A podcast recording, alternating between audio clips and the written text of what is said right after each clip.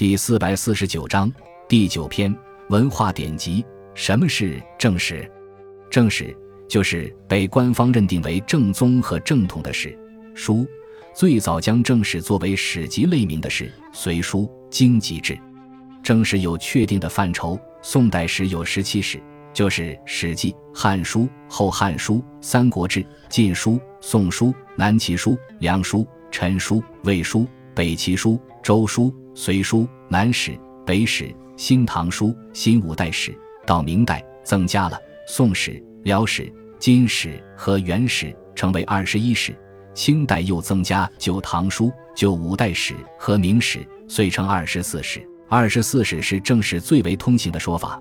民国时增列《新元史》，而有的地方则是将《清史稿》列入，于是又有二十五史之称。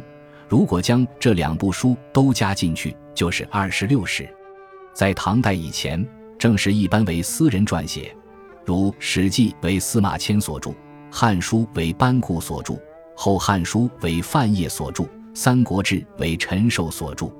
自唐代以后。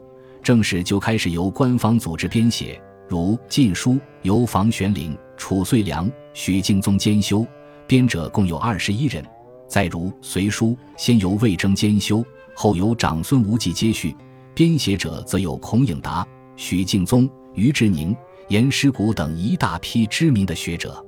唐代以后的正史中，私修的仅有欧阳修的《新五代史》等很少数的几部。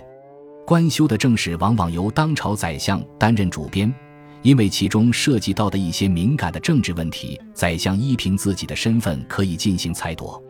虽然正史中难免存有部分曲笔和隐晦，但是它的权威性仍是其他史书所无法比拟的。正史的撰写所依据的资料是最原始的，也是最全面的，而且正史的编撰者一般是当时第一流的学者和史学家。所以在历史研究中，正史占有基本性的地位。